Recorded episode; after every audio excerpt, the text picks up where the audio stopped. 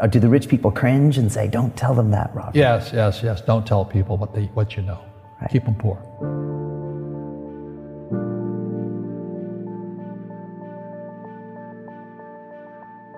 The moment I pay you, you think like an employee. The moment you accept the paycheck, your brain goes dead. That's the trap.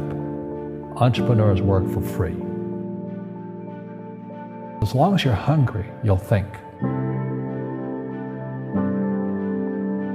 The school system was designed to teach you to be an employee or a doctor or a lawyer, a specialist, but never about money. The poor will always be amongst us because it starts up here. It's, it's in their words, you know, and the words become flesh. But when they say, I can't afford it or I can't do that, they go down. They become what they say.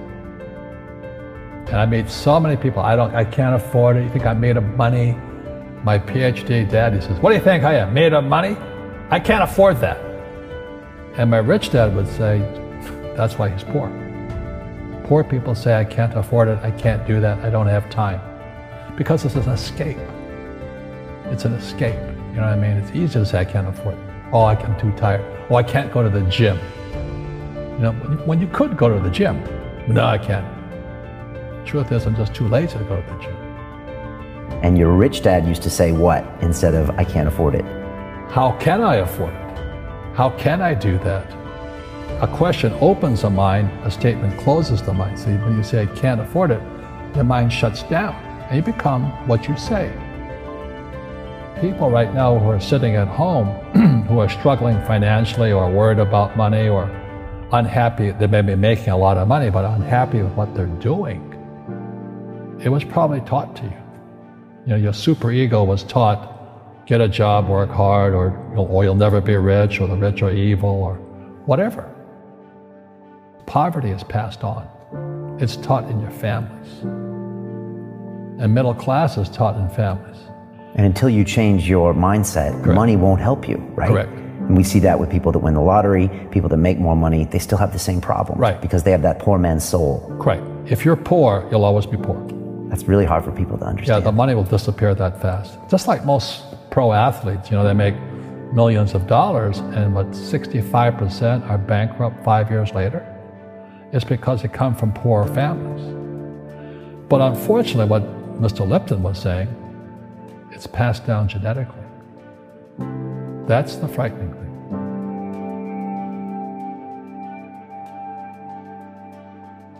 If you don't want to learn it, I can't help you.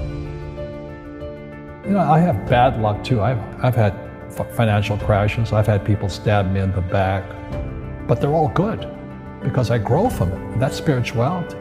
You know, people who are afraid of making mistakes, like they teach in school, they don't ever grow. Because spirituality is there's good and there's bad, there's right and there's wrong, there's up and there's down. Most people only want to be right, they only want to be positive. Well, you can't have that. That's not reality. And the average person, the reason they're poor is they haven't failed. You know, they play it so safe. They haven't made any mistakes like they taught in school. That means they don't learn anything. That's why the school system's actually fundamentally corrupt. It's anti-education. But the average guy is standing there, oh, I'm an A student. I'm, gonna, I'm going to do this all on myself. And a, and a bunch of rugby players run you over. And you go, well, they're not playing fair. Yeah, well, you're not, you're playing stupid. You should have a team. You should have accountants, attorneys, and bankers and all that stuff. But that's not the game I want to play. I said, then don't play the game.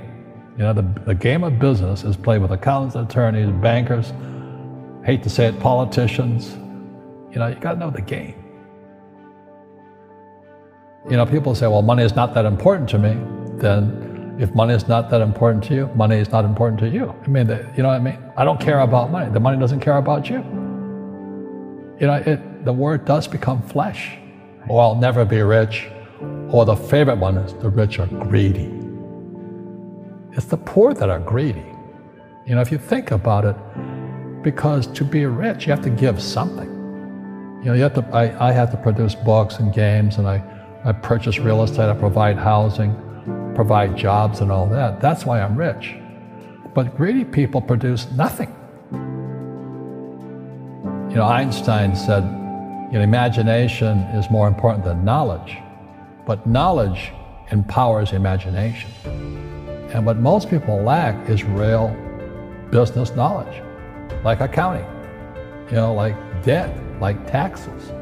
You got to know that stuff, but they don't teach it in school to anybody. You see, most teachers in school, they're out of ethics. They teach subjects they don't they themselves don't practice. Because I understood what a fake teacher is. A fake teacher is somebody who just wants a job and they'll teach anything. You know, they teach how to shine shoes if you pay them more money. But they really don't know what they're teaching.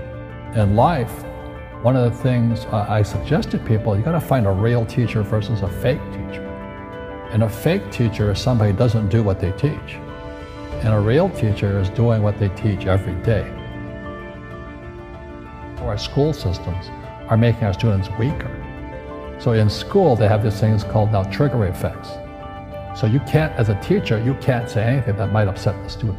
They don't want anything that might jar their point of view. You see people say, well, why don't you give the poor money? So the only problem with that is just creates more poor people. Give a man know. a fish, he fishes for the day, or eats for the day. Yeah, you give a man a fish, you get a lot of people who want more fish, you know. But you teach them to fish. We become creatures of our own habits. And until we break the habit, we don't change. Our schools don't teach that. Our schools teach almost the exact opposite of that. And the average person, the reason they're poor is they haven't failed. You know, they play it so safe. They haven't made any mistakes like they taught in school. That means they don't learn anything. That's why the school system's actually fundamentally corrupt. It's anti-education.